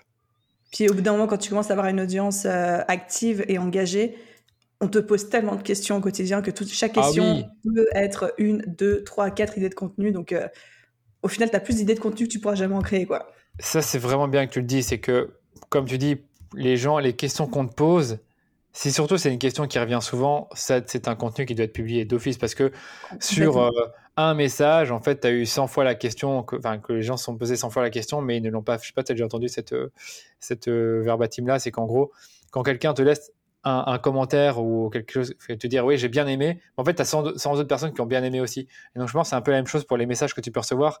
Si tu as une question très spécifique, peut-être que tu as 100 autres personnes qui se sont posées la même question. Donc, euh, ouais, je, je, fonctionne beaucoup. Alors, dans ma tête, c'est plus un ratio de 1 pour 20 ou de 20 pour, 80, tu vois. l'idée est la même, quoi. Effectivement, la même, quoi. Euh, dès qu'on reçoit deux ou trois fois la même question, ou deux ou trois fois la même critique, ou deux ou trois fois la même remarque, c'est qu'il y a un truc euh, à, faire. C'est qu'il y a un truc à faire, ouais. Ça, il faut vraiment le retenir. Il faut écouter. Il faut écouter ses clients. Il ne faut pas juste euh, être toujours réactif, répondre et puis après oublier. Et c'est vrai ah, que le, simple fait d'avoir une petite note euh, sur Evernote, Notion, etc. et de mettre un peu toutes les questions que vous recevez qui vous paraissent intéressantes, pertinentes, ben, ça peut aider. Ok. Complètement. Est-ce que toi, sur Instagram, tu euh, sépares la vie pro et la vie perso? On dit beaucoup qu'il faut, enfin, il y en a qui te disent il faut avoir un, Instagram pour ton, ta vie perso, un Instagram pour ta vie pro, d'autres qui disent qu'il faut mélanger les deux, d'autres qui disent qu'il faut pas parler beaucoup de ta vie perso. C'est quoi ton avis là-dessus Finalement, quand tu es sur Instagram, est-ce que tu parles de toi? Est-ce que tu en as un peu parlé, mais j'aimerais bien que tu me donnes ton avis là-dessus. Moi, j'ai vraiment cette vision qu'en 2021, les cartes ont été redistribuées. Et autant avant, je disais non, on parle pas de perso. Autant maintenant, je pense que avec la conjoncture actuelle, il faut parler un petit peu de perso, mais pas de n'importe quel perso. Il faut parler. Alors moi, j'appelais ça le faux perso. Mais les gens m'ont dit non, Tali, il faut pas appeler ça le faux perso, parce qu'après les gens font penser qu'il faut être fake. Donc on va appeler ça le perso botoxé. Ok, d'accord. Genre le perso, tu dirais que c'est du perso, mais en fait c'est pas du perso, c'est du perso sous stéroïde ou sous botox ou je sais pas. Ouais, Et l'idée c'est de partager vraiment du perso qui a lien avec ton entreprise. Ça peut être des coulisses, ça peut être une anecdote qui t'est arrivée où tu fais le lien avec ta thématique et ton business. Je dis n'importe quoi, si demain je fais brûler une tarte dans mon four, je peux filmer ma tarte en disant bah la tarte est brûlée, mais ça m'apprend sur les échecs, le fait d'essayer, la résilience. Ouais, je, vois, je vois l'idée, je vois l'idée, ok. les gens aujourd'hui ont l'impression de connaître ma vie perso parce que je me filme dans mon appart, je filme les backstage, je, me filme aller faire mes courses, aller au marché ou je sais pas quoi. Mais en fait, en vrai, en vrai, ils connaissent que 10% de ma vie. Ouais. Mais je les fais quand même, rentrer suffisamment dans mon quotidien et le quotidien de mon business pour qu'ils aient l'impression d'avoir ce côté. Euh, bah, ouais, je suis entrée dans les coulisses, sachant qu'aujourd'hui, il y a une vraie. Alors, je vais caricaturer, mais il y a une vraie demande de nouer du lien, de nouer de l'engagement. Ça passe par un côté un petit peu voyeuriste de la part des gens. C'est ce petit, euh, petit côté euh, télé-réalité. On aime bien rentrer dans les coulisses et dans la vie des gens, même s'ils font juste du business. Donc après, chacun a son curseur par rapport à ça, etc. Mais c'est pour ça que je pense que c'est nécessaire, quelle que soit notre avancée, notre audience, d'avoir un peu de perso botox dans sa communication. Ouais, et surtout si ça te sert. Moi, par exemple, j'adore montrer euh, le fait que j'aime bien faire du sport, que ça me passionne, que ça me, j'aime bien être compétitif, etc. Donc, c'est des petits trucs comme ça que je vais montrer, partager des petits trucs perso sur moi ou des, trucs que j'ai lus qui m'ont intéressé. Et je rigole un peu là-dessus. Je fais un peu d'humour. Je sais pas si tu as déjà vu mes stories. C'est toujours, euh, parfois, il y en a qui, qui trouvent moi, je ça. Te vois, euh, je, tes plots, tu vois. Ouais, par exemple, tu vois, c'est un truc bête, mais moi, je kiffe montrer ça. Je kiffe montrer ça. Et pourtant, c'est qu'une part, toute petite partie de ma vie perso. Et c'est des trucs qui, qui me concernent moi, mais qui, j'aime bien le montrer parce qu'encore une fois, c'est ma, c'est ma personnalité, c'est comme j'aime bien montrer que j'aime bien prendre soin de moi, que j'aime bien que j'aime bien faire du sport, me mettre en, comment dire en, me challenger plutôt. Et c'est pareil quand tu dis, quand tu donnes les autres exemples que tu as donnés tout à l'heure. Euh, par contre, c'est clair qu'il ne faut pas croire que parce qu'on on a une visibilité, sur Instagram ou qu'on dit qu'il faut créer du lien, qu'il faut raconter votre vraie vie perso. Donc, euh, on parlons en relation de couple. Euh, qu'est-ce qu'on peut dire d'autre Moi, je des dates Tinder, quoi, tu vois. Exactement, des dates que tu peux avoir ou les problèmes familiaux ou je sais pas moi, des. J'en sais rien, enfin, des trucs qui te concernent vraiment et qui ne regardent pas les gens. Il ne faut pas le dire, quoi. Ça les regarde pas et c'est. C'est normal de pas le dire, mais il y en a qui vont vraiment le dire. Hein. Il y en a qui racontent toute leur vie là-dessus. C'est triste. Bah, je pense qu'après, c'est pas triste, c'est chacun vraiment met le curseur où il veut. Si vous voulez avoir zéro filtre sur votre vie perso, vie intime, montrer, euh, je sais pas, tu vois, il y a la fameuse question de est-ce qu'on montre ses enfants ou pas? Ouais, par exemple, par exemple. Et je pense qu'il n'y a pas de vraie réponse. Il y a des gens qui vont être très mal à l'aise avec ça. C'est vrai. D'un côté audience comme d'un côté influenceur et qui vont pas vouloir voir ça. Il y a au contraire des, personnes qui vont vouloir voir les enfants. Moi, je sais qu'il y a des gens qui me demandent, Aline, est-ce qu'on pourrait voir plus ta vie perso? Est-ce qu'on peut voir tes parents? Est-ce qu'on peut voir euh, tes dates? Est-ce qu'on peut voir... Et moi, je suis en mode non. Puis il y a des gens qui sont déjà gênés avec ce que je montre, qui me disent, mais ça, tu n'avais pas besoin de le montrer, en fait. Enfin, du genre? Pardon? Du genre, euh, quand tu as dit ça, tu devais pas le, pas dû le euh, Genre, par exemple, je rigole souvent en, Parce qu'en fait, plus en ce moment, mon petit délire, mon petit plaisir perso sadique, c'est que je me fous de la gueule des influenceuses parce que je suis en train de gagner en visibilité, tu vois. Ah, et donc, en fait, mais c'est juste mon délire à moi. Mais du coup, j'ai cette petite chose où je me fais souvent des, des cafés. Moi, j'aime bien faire des jolis cafés avec, tu vois, de la petite euh, cannelle au-dessus, euh, des petites couches, des trucs comme ça, où tu vois les layers de ton café, de ta mousse de lait. Ouais, je vois, je vois. Genre, c'est les cafés d'influenceuse, tu vois. Et à chaque fois, je me fous de la gueule des cafés d'influenceuse en, montrant mon café d'influenceuse. Et j'ai quand même des gens qui me disent, Maline, enfin, ça sert à rien, arrête de poster ça, quoi, tu vois, on s'en fout, quoi. Ouais, c'est ça, il y en a qui vont dire ça. Moi, c'est un peu pareil quand je me fous de la gueule des gens qui me contactent et qui, qui laissent des messages vraiment ridicules et après, je les, enfin, c'est pas que je les clash, mais je les clash en stories et ça me fait juste rigoler. Il y a plein de gens qui rigolent de ça et d'autres qui disent, ouais, ouais, c'est pas sympa, euh, ça tombe, il, était, ça tombe euh, il, voulait, il voulait vraiment travailler avec toi. Mais je dis, ouais, mais t'as vu le message un peu, on aurait dit une arnaque. Donc, euh, c'est vrai que moi aussi, je fais des trucs comme ça. Ça reste, c'est un peu du faux perso, comme tu dis, parce que tu partages quelque chose qui te concerne toi. Et, et ça plaît à des gens, ça plaît un peu moins à des gens. Mais voilà, tout ça pour dire que la, la, question est bien répondue, je pense si vraiment vous voulez raconter votre vie très personnelle à seulement certaines personnes, ben, d'ailleurs, on l'a pas dit, mais il y a le truc euh, amis proches hein, sur Instagram. Vous pouvez, créer une sorte de liste d'amis proches et vraiment montrer vos enfants ou parler de vos histoires de couple si vous en avez envie. Mais pour le grand public, peut-être que c'est pas une bonne idée de parler de tout ça. Moi, je suis pas trop pour, mais après, ça reste mon point de vue très personnel. Là, encore une fois, c'est à chacun de fixer son curseur et de décider de ce qu'il veut faire, mais il n'y a pas de règle en fait. Chacun son point de vue. Aussi, moi, par exemple, montrer genre les façades d'une maison, de sa maison, tout, c'est peut-être un truc risqué, ou montrer euh, sa voiture, les plaques et tout. Faut faire attention aussi à ça. On n'en parle pas, mais il y a des gens qui peuvent euh, bah, vous rechercher, ou j'en sais rien, moi, euh, aller devant chez vous. Ça peut arriver, hein, sérieusement, ça peut arriver. On m'a déjà posé une fois un gars qui m'a dit, tiens, est-ce qu'on pourrait se prendre, euh, se voir à ton bureau, avenue Louise 54. Bon, là, je viens de dire mon bureau, mais je dis, comment, tu, comment tu sais? Non, mais maintenant, en bureau, bon, voilà, tu vas dans les mentions légales de ma boîte, euh, ça se voit, mais c'est juste marrant comment il l'avait dit. Je dis, waouh, c'est freaky, tu vois, genre, on se connaît pas. Il, dit directement l'adresse de mon bureau. Bon, c'est certes mon site web, mais quand même, quoi, c'est un peu bizarre. Ah, mais moi, ouais, j'ai des abonnés qui m'ont envoyé du courrier et tout, euh, des petites cartes de Noël. J'ai reçu plein de cartes de Noël et tout. Ouais, c'est super sympa, mais attention, quoi. Moi, je, mon domicile, j'aimerais pas trop. Mon, mon, bureau, ça me dérange pas, mais mon domicile, voilà. De toute façon, vous savez où, est mon bureau. Euh, dans mention légale, vous pouvez le retrouver. Par contre, vous saurez pas c'est où exactement dans le,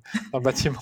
mais euh, j'avais vu une vidéo de Marie Lopez, Enjoy Phoenix. Ah, oui. Bon, c'est encore un autre niveau d'influence, mais qui disait qu'elle faisait très, très attention en se filmant de jamais filmer l'extérieur, les fenêtres, les choses comme ça, parce qu'il y avait des gens qui avaient déjà réussi à la retrouver parce qu'ils faisaient des captures d'écran de ce qu'on voyait par sa fenêtre et ils arrivaient à retrouver sur Google Maps où elle était et à venir la suivre dans la rue et tout. Enfin, ça atteignait des niveaux. Ouais, s'il y a des niveaux, c'est un autre niveau. Bon, là, on n'est pas encore au niveau de Enjoy Phoenix. Elle a, que, elle a quel âge encore? 25 ans, c'est ça?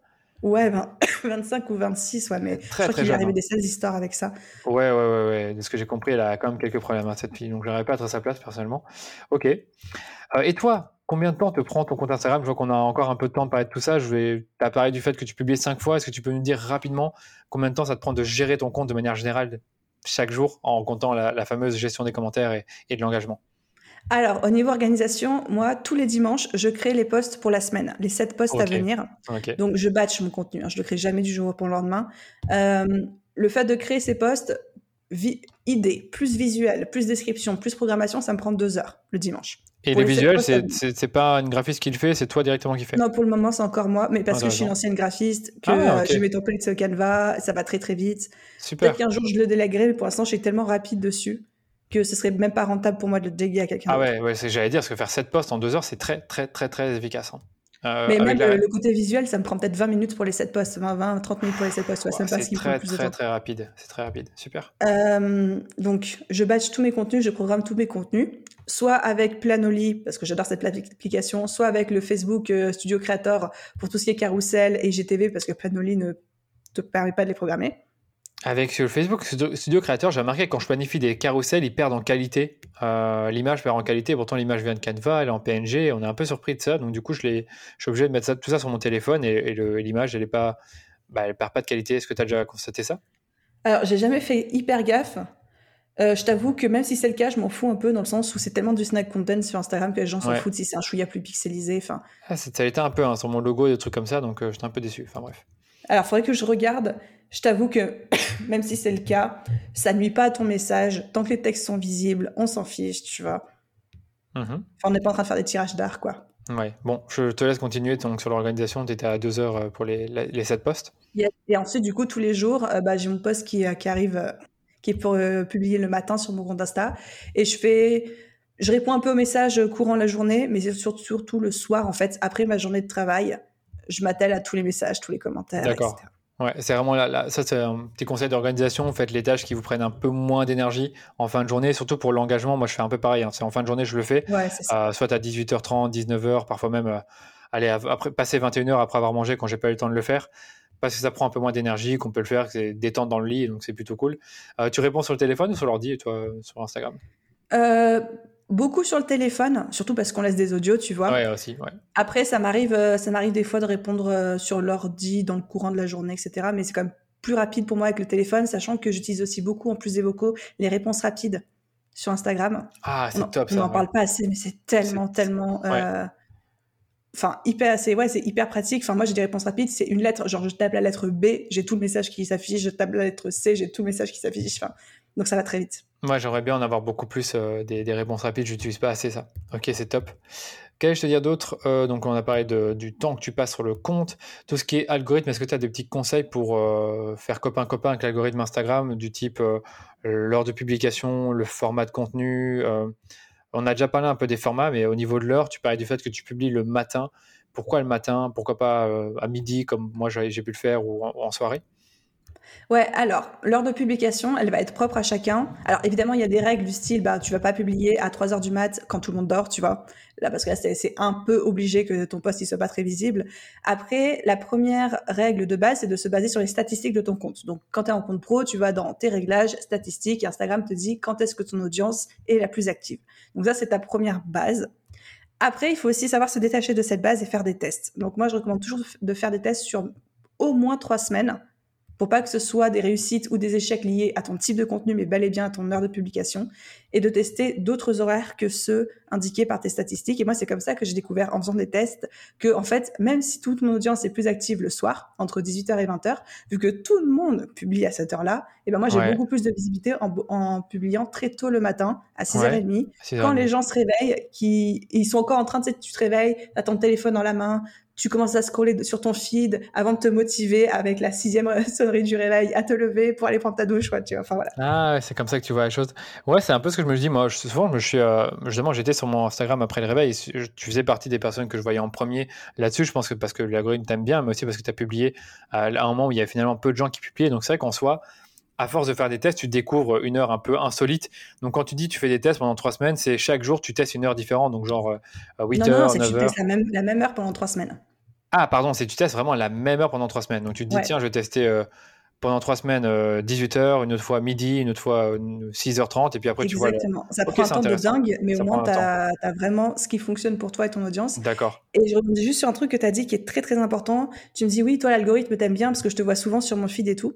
Mais en fait, il faut savoir que l'algorithme, euh, il personnalise tes, ton feed et tes résultats de recherche en fonction de ton utilisation. Donc, si toi, tu vois tout le temps mes posts, c'est parce que tu likes tout le temps mes posts. Ça aussi. Ça, c'est euh, important Quelqu'un qui me, me, suit et qui est abonné, il verra pas tout le temps mes posts s'il n'a pas interagi récemment avec une de mes stories ou un de mes contenus. Malheureusement, non, mais le truc, c'est que quand on sait très bien que l'algorithme, il aime bien la récence du post, plus un post il est récent, plus il l'aime bien, plus il a eu l'engagement, plus il l'aime bien, plus le format est apprécié par l'algorithme, plus il l'aime. Enfin, en tout cas, moi, c'est ce que j'ai compris. Et aussi, finalement, plus la, personne s'intéresse à quelque chose, si moi j'adore le basket et que je n'arrête pas de regarder des photos sur le basket et qu'après euh, il y a deux, trois comptes sur le basket qui publient, ben, logiquement, les publications devraient être plus arriver plus, plus, haut. Sauf que tout dépend de la récence, de l'engagement. Enfin, il y a tout un peu ces, tous ces trucs, tous ces critères qui jouent l'un contre l'autre. Mais il y en a qui sont importants et je pense c'est la récence. Ensuite, il y a l'intérêt pour le, pour le poste, pour la, thématique et enfin l'engagement avec euh, le, le créateur. Donc ça, c'est comme tu dis, comme j'engage avec tes posts, ben, je les vois en premier souvent le matin. Euh, mais c'est intéressant, c'est intéressant ce que tu dis vraiment de tester les heures. Je pense qu'on n'en parle pas beaucoup. Il y en a beaucoup qui vont te dire ouais, utilise un outil comme Later où tu, on te suggère un peu une meilleure heure. Moi, je ne crois pas trop à ces trucs-là. Ou alors, comme tu dis, publier selon euh, le moment où les gens sont le plus actifs. Moi aussi, j'ai remarqué que c'était le soir ou alors à partir de midi, 14 heures. Mais franchement, quand j'ai fait ces horaires-là, j'ai pas eu les meilleurs résultats. Euh, pendant longtemps, j'ai fait à midi parce que ça me correspondait bien, parce que c'était un, peu avant ma pause. Mais là, j'ai testé 8 heures et je pense que je testerai encore plus souvent au matin. Et on verra ce que ça donne, parce que j'ai l'impression en effet que comme c'est un peu saturé qu'il y a tous les, bah, toutes les personnes comme moi, les créateurs, les, les indépendants, consultants, agences, qui publient à ces heures-là, peut-être qu'il y a trop de concurrence. Je ne sais pas. C'est ça qu'il faut tester, comme tu dis, et c'est intéressant ce que tu dis. Autre chose par rapport à l'algorithme qu'il faut savoir pour le dompter, pour l'utiliser à son avantage? Yes, euh, bah justement quand tu parlais des posts qui génèrent de l'engagement, donc tu sais qu'on peut faire quatre types d'interactions avec un post. On peut liker, on peut commenter, on peut l'enregistrer, on peut le partager. Et il faut savoir qu'en fait, euh, l'algorithme ne va pas prendre en compte à la même échelle ces quatre types d'engagement. Dans l'ordre croissant, l'engagement le moins important aux yeux de l'algorithme, c'est un j'aime. Un j'aime est moins important qu'un commentaire, un commentaire est moins important qu'un partage, et un partage est moins important qu'un enregistrement. Et donc, quand tu vas créer des posts qui sont très enregistrés, donc tout en haut de la pyramide, l'algorithme va beaucoup plus les, pousser, d'où le fait que ces fameuses illustrations, infographies, carousels cartonnent et sont hyper visibles parce que c'est des posts qui ont tendance à générer beaucoup d'engagement. Ça, c'est très intéressant. Donc, en fait, on dit souvent que sur Facebook et sur euh, LinkedIn, les commentaires ont beaucoup d'importance. Sur LinkedIn, on dit aussi que le temps passé sur le post, c'est important. Mais pour toi, selon toi et de ce que tu sais, ton expérience, les, les enregistrements, c'est quelque chose qui importe beaucoup. Beaucoup plus que les commentaires. Et, et, partage aussi. Et malheureusement, les partages, à, de, plus de cette fameuse mise à jour, on ne peut plus voir combien de personnes ont partagé le post. On peut juste le voir sur la, sur la journée. C'est toi qui me l'as dit, quand tu tapes afficher le repartage en story, tu peux le voir les premières 24 heures du post. Mais malheureusement, on ne peut plus voir le nombre de fois qu'il a été partagé. C'est trop chiant.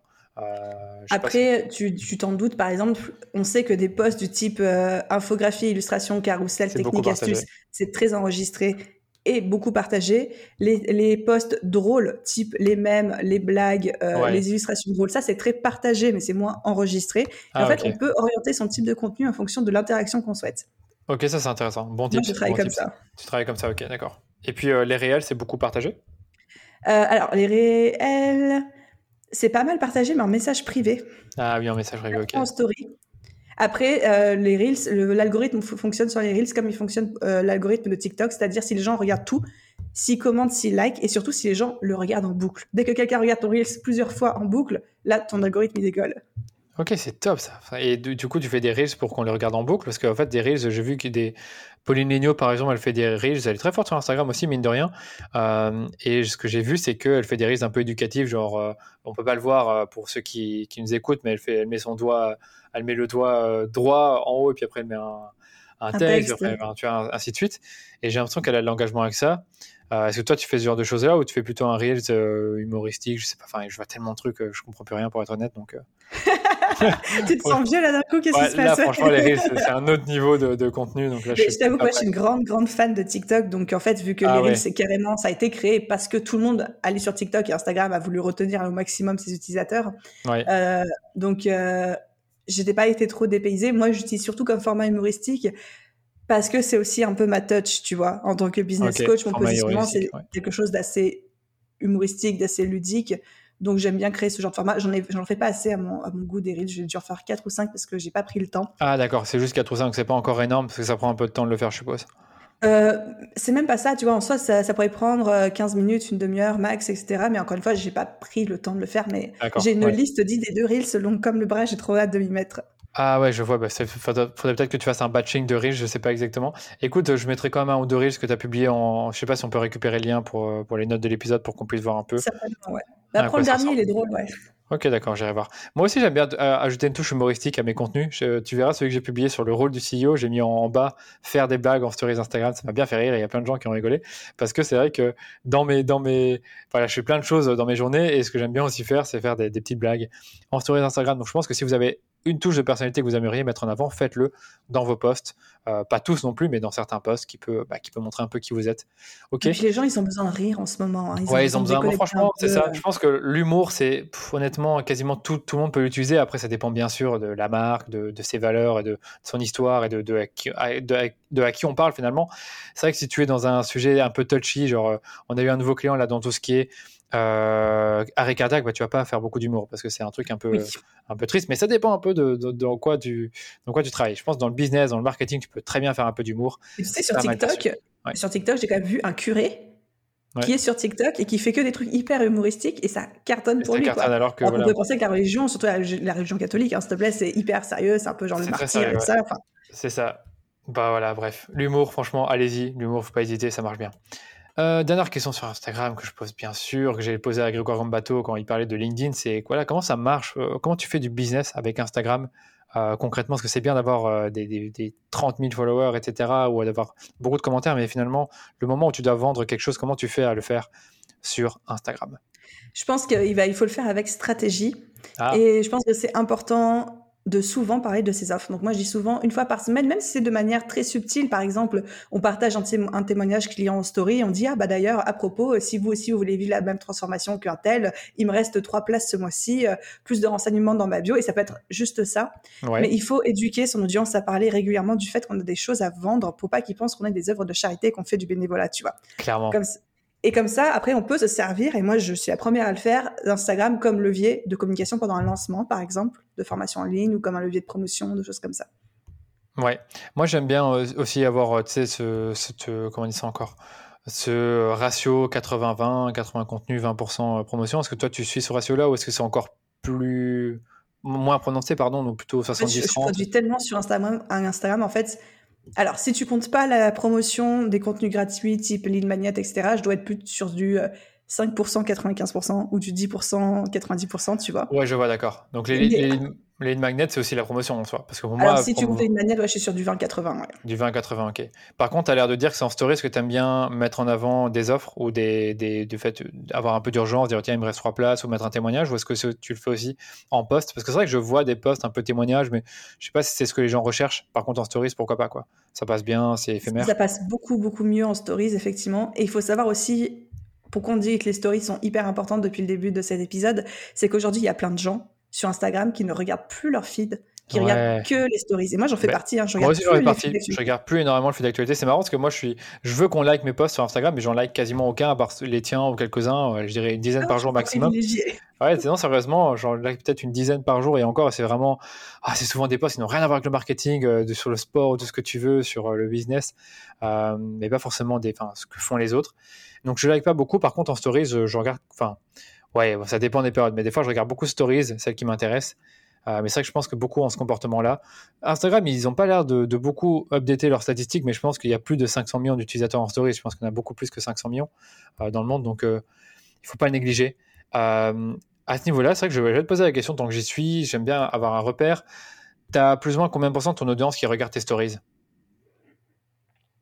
Bah, Ça dépend des stories, ça dépend du type de stories. Je dirais alors, je sais, je n'arrive pas à calculer combien ça fait en pourcentage. Euh, plus, de 15%, entre 15 et 20%. Ah, c'est bien. Vraiment, moi, je suis souvent à 10%. Euh, tu vois, j'ai 5800 abonnés, j'ai souvent 600, 700 vues par stories. Parfois, je suis monté à 1000, ça dépendait des trucs. Mais c'est vrai que j'ai l'impression que c'est dur d'avoir plus de 15-20%. Quoi. Mais après, c'est une, une, question d'éduquer ton audience. Si ton ah audience, elle sait que systématiquement dans tes stories, tu partages des conseils, tu rigoles, tu les fais rire, bah, ils vont avoir tendance à revenir comme pour une bonne série. quoi. C'est ça aussi. Je pense que les stories, euh, c'est encore pire que les posts. Il faut être hyper régulier. Il faut vraiment en publier tous les jours. Je dirais pas 10, mais euh, aller quelques-unes par jour. Et ce qui est bien, c'est que c'est pas trop dur à faire comme c'est très éphémère, c'est très naturel, ben, c'est souvent des photos, des vidéos de vous, des. tu peux même juste repartager ton, contenu du jour en stories. Hein, tu peux aussi repartager du contenu du jour. Il y en a qui ont peut-être tendance à trop repartager les contenus des autres. Après, bah, finalement, ça, Oui. ça dilue leur message. Donc, faut faire un peu attention à ça. Je le fais un tout petit peu pour rigoler aussi quand j'ai envie euh, bah, de partager un truc marrant. La dernière fois, j'ai partagé une photo de The Rock. Je sais pas si tu connais Dwayne Johnson, oui. tu connais. Et on voit un moment sa jambe. Et je dis, mais. Ah oui, j'ai vu, ça m'a fait rire quand j'ai vu ça. Ouais, tu vois, ça m'a trop fait rire aussi quand j'ai vu. Je dis, mais c'est incroyable, j'ai jamais vu ça. Et après, les gens, ils ont tous rigolé et tout. Ouais, c'est vrai, euh, montre encore des vidéos de toi quand tu fais du sport. Et euh, tout ça parce que j'ai- que j'avais repartagé une photo d'un influenceur, pas d'une star, d'une star de cinéma, donc euh, Dwayne Johnson. Après, si je, faisais, si je passais mes journées à ça, ça serait bizarre. On se dirait, mais qu'est-ce qu'il fait en fait? Est-ce que est-ce qu'il n'est pas juste en train d'être euh, omnibulé par euh, des influenceurs, par des stars, etc. etc. Donc, il faut avoir un, un équilibre. Et moi, j'aime bien. le- et j'ai remarqué que le dimanche, les stories, ça marche bien. Parce que les dimanches, le- les gens ont rien à faire. Quand tu fais des stories, euh, tu as plutôt de l'engagement. Carrément. Totalement d'accord. On a tout dit là-dessus. Merci beaucoup pour ton temps d'avoir parlé d'Instagram. J'ai terminé cette, cette belle interview euh, par les questions de fin, euh, dont celle que je pose tout le temps, c'est est-ce que toi, tu fais de la publicité sur Facebook pour promouvoir ton activité euh, de formation ou tes, business, ou tes coaching business? Euh, oui, uniquement en lancement. uniquement en lancement Donc c'est vraiment quelques fois par an, je dirais deux ou trois fois par an, tu vas faire des, des pubs sur Facebook. Exactement. Mais là, après, on balance la sauce. hein. Quand on en fait, Ah généralement, oui on met le budget. Quoi. Ok, d'accord. Bon, je ne vais peut-être pas te demander le budget, mais ok. Ah bah, tu si me demander euh, sur un, bah, un mois, on peut mettre 10 000 euros de budget. Quoi. Ah ok, donc c'est vraiment un vrai budget, quoi. C'est un vrai budget. C'est du retargeting ou aussi des, des Euh, du- Beaucoup de lookalike. Beaucoup de lookalike, intéressant. Pas beaucoup de retargeting parce que tu as une belle communauté, donc faut, faut en profiter. hein. Euh, bah justement, la communauté est tellement belle et tellement engagée que généralement, j'ai pas besoin de faire du retargeting pub. On en fait Ouais. un petit peu, mais on- Ah. franchement, sur les 10K budget, on doit avoir 3 à 400 euros de retargeting. Quoi, tu vois. Ah ouais, c'est pas énorme, énorme. Après, c'est vrai que n'oublie pas que si tu peux exclure tous les gens qui sont, sont déjà inscrits, donc euh, tu fais du retargeting uniquement pour ceux qui sont pas encore inscrits, qui ont peut-être pas vu le post. Yes. C'est peut-être que ce que vous faites. Ok, donc c'est beaucoup de lookalike et ça te permet de développer aussi ta communauté, ces lookalike là ou, ou non? Alors, bah, si on rentre dans les détails d'une stratégie de lancement, euh, on va dire que les deux tiers du budget passent dans euh, la, la prospection, donc promotion d'un lead magnet dans les 30 jours qui précèdent un lancement pour Ok. euh, faire grossir la liste email. Et Ouais. ensuite, un tiers du budget sur promotion de la masterclass, retargeting et, et voilà. D'accord, donc un tiers du budget là-dessus. Promotion Donc, de la on est surtout en masterclass. train de mettre du budget sur du gratuit qui est l'entrée de notre tunnel de vente. D'accord, le lead magnet. Et c'est quoi comme euh, lead magnet par exemple? Euh, bah, là, pour euh, ce nouveau lancement, parce que là, on, on est en pré-lancement en ce moment, c'est un quiz. C'est un quiz simplement? Donc tu vas sur le Ouais. site, tu, tu réponds à quelques questions et ensuite tu, tu as les réponses par mail? C'est bien ça? Euh, alors, tu laisses ton adresse mail, après, tu as la page de réponse qui s'affiche. Ah ouais, c'est top Et ça. tu- et- mais par contre, par mail, tu reçois ton plan d'action détaillé. Ah, il y a aussi un plan d'action. Ouais, il faut être, faut être malin parce que sinon la personne n'ira jamais voir son mail. hein. Attention hein, pour ceux qui font des quiz et qui donnent, qui, Oui, oui, euh, oui. qui donnent l'information directement. Ok, je vois. Sympa. Euh, et ça a bien marché là, la fois où tu as fait le lancement. Je me permets de te demander, euh, euh, je pense que c'était il y a quelques mois que tu as fait un lancement, il y a six mois ou. Alors, il y a le dernier lancement, c'était en septembre 2020. Là, le lead magnet, c'était un e-book.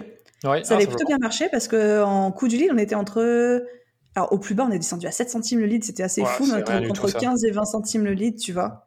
Ah, c'est strictement rien, franchement, c'est dingue. Moi, j'ai souvent, je suis la dernière fois, j'ai fait une masterclass, c'était 2 euros par lead pour la masterclass, donc j'étais content, même un, un peu moins de 2 euros. J'étais content parce qu'il y en a qui ont Franchement, c'est 4-5 pas euros. beaucoup. hein. Ouais, pour masterclass.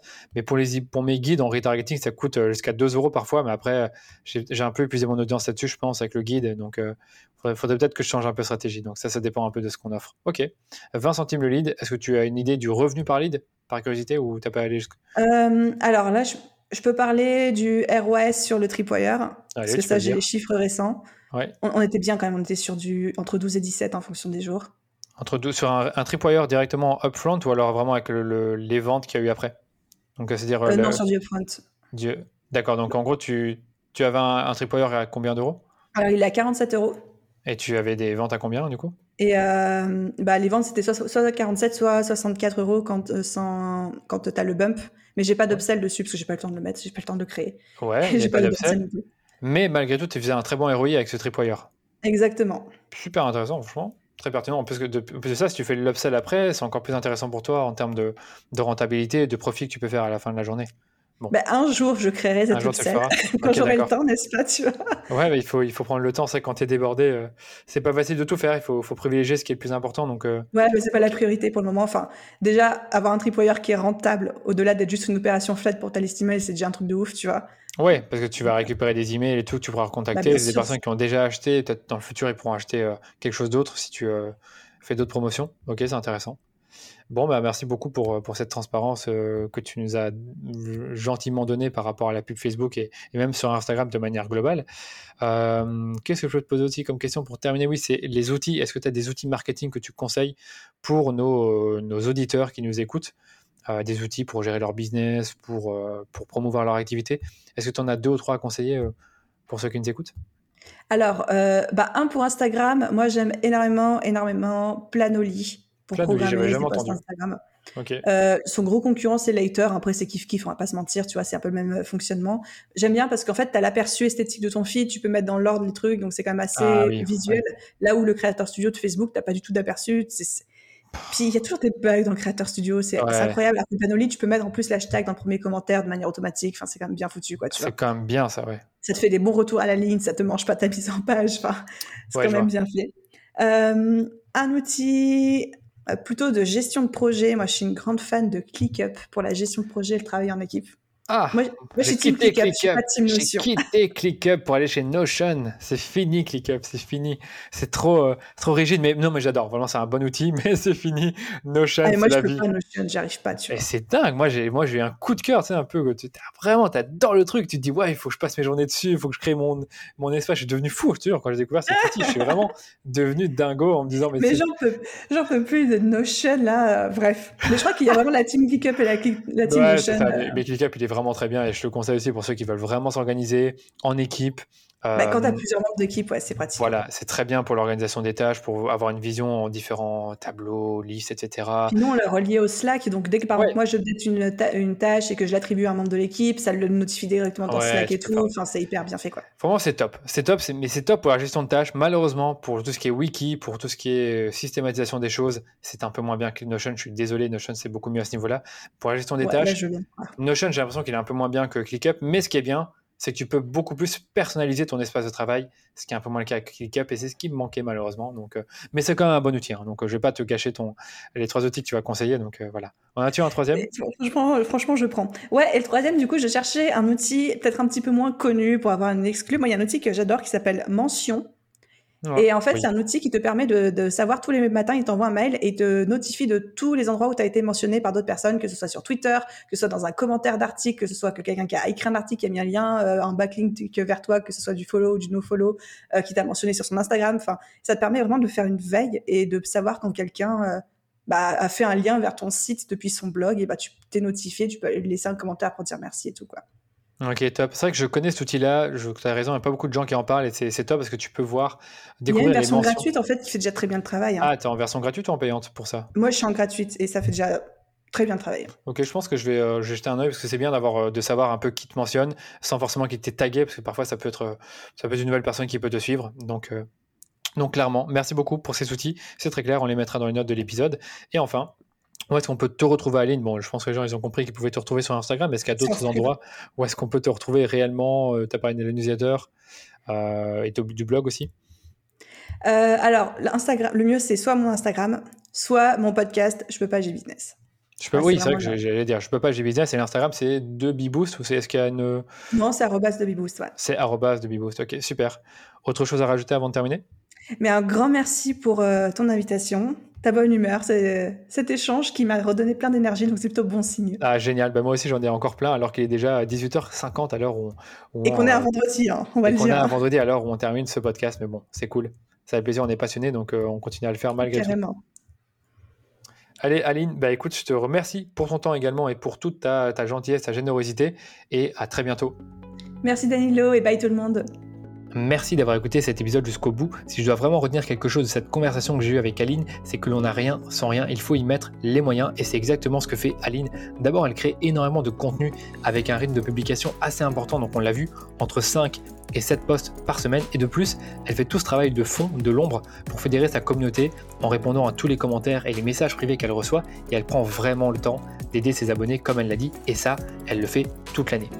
Les amis, avant de vous quitter, je vous invite comme toujours à vous abonner au podcast pour ne pas manquer les prochains épisodes et surtout, n'oubliez pas de me laisser un avis 5 étoiles sur Apple Podcast si l'épisode vous a plu. Vous pouvez aussi partager votre écoute en story Instagram ou sur les réseaux en me taguant. Ça vous prendra juste 2 minutes et moi ça me fera super plaisir d'avoir votre avis sur le podcast. Allez, je vous dis à très bientôt pour un nouvel épisode du rendez-vous marketing.